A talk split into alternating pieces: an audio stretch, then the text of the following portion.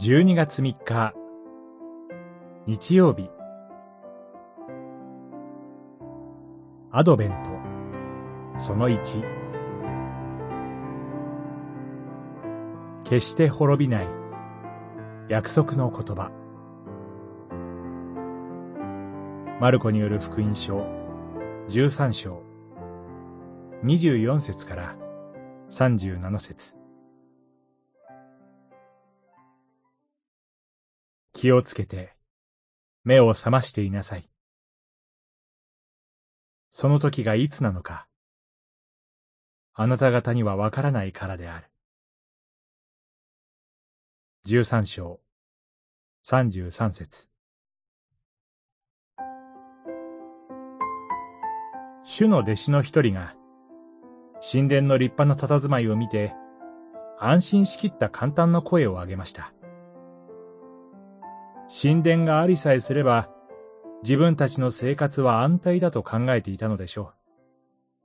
その考えに対して、主は鋭い刃を突きつけます。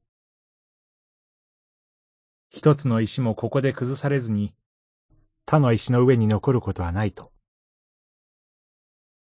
そして、主は終末の教えを語り始め、目を覚ましていなさいと締めくくります。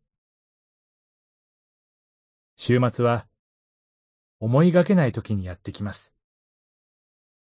だから私たちはいつ週末が来て主がおいでになってもよいように備えで過ごします。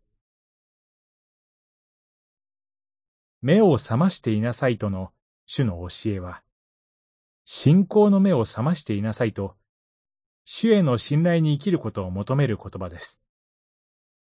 それは、信仰の目を覚ますことの困難な者にとっては、難しいことのように思えます。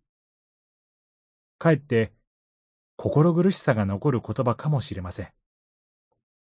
しかし、主は終末の教えの中で、天地は滅びるが、私の言葉は決して滅びないとも約束されました。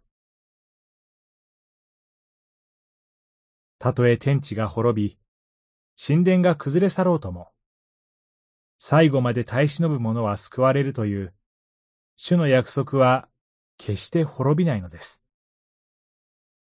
ですから、この決して滅びない主の約束を、信仰の目を覚まして待ち望みましょう。